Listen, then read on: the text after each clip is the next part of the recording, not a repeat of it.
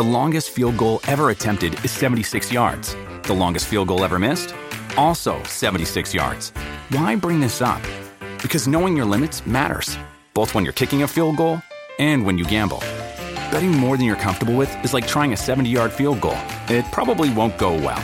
So set a limit when you gamble and stick to it. Want more helpful tips like this? Go to keepitfunohio.com for games, quizzes, and lots of ways to keep your gambling from getting out of hand.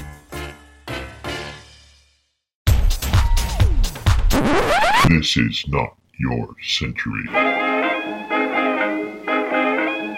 This is Not Your Century, where we celebrate the news and the news media of centuries gone by.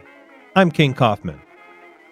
The assassin of Greece's king seems to have acted alone, and while he is, quote, a crank, he is not a madman.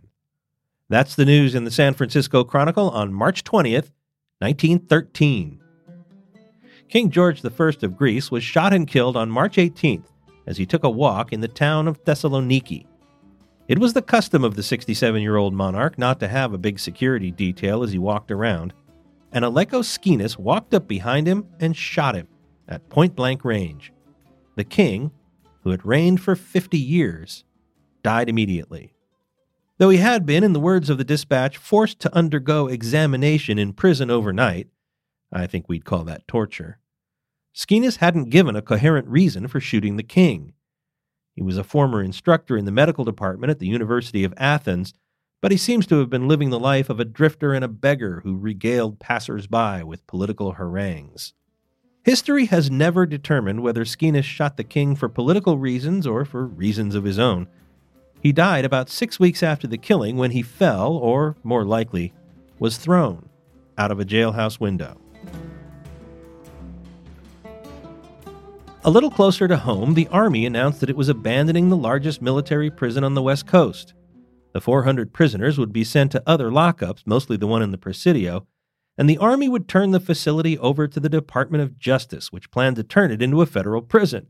Well, that was a pretty good idea. The main buildings were new, but the Army had been using the place as a prison since before the Civil War, and nobody had ever escaped.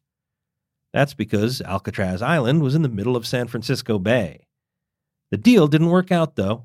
By summer, it looked like the Angel Island Immigration Center would move to Alcatraz, but in the end, the Army kept it and used it as a disciplinary barracks, a different kind of prison. Two decades later, Tommy gun toting gangsters like the Al Capone gang were terrorizing America, and Alcatraz finally became a federal penitentiary in 1933. One more note an assemblyman from Escondido introduced a bill to ban tipping in California. Fred Judson's measure would have made it illegal to leave a tip and illegal to accept one. You might know this already. It didn't pass. Thanks to Alcatraz historian John Martini for his help on this episode. Visit his website to learn about Alcatraz and a host of other historical sites in and around San Francisco. Go to johnamartini.com.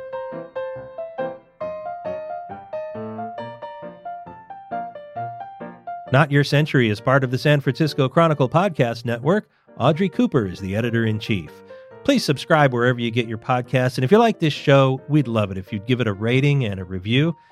For great journalism today, consider subscribing to the San Francisco Chronicle, which you can do in both paper and digital form by going to sfchronicle.com slash subscribe. Historical research by Libby Coleman. I'm King Kaufman. Talk to me on Twitter at king underscore Kaufman. We now return you to your century.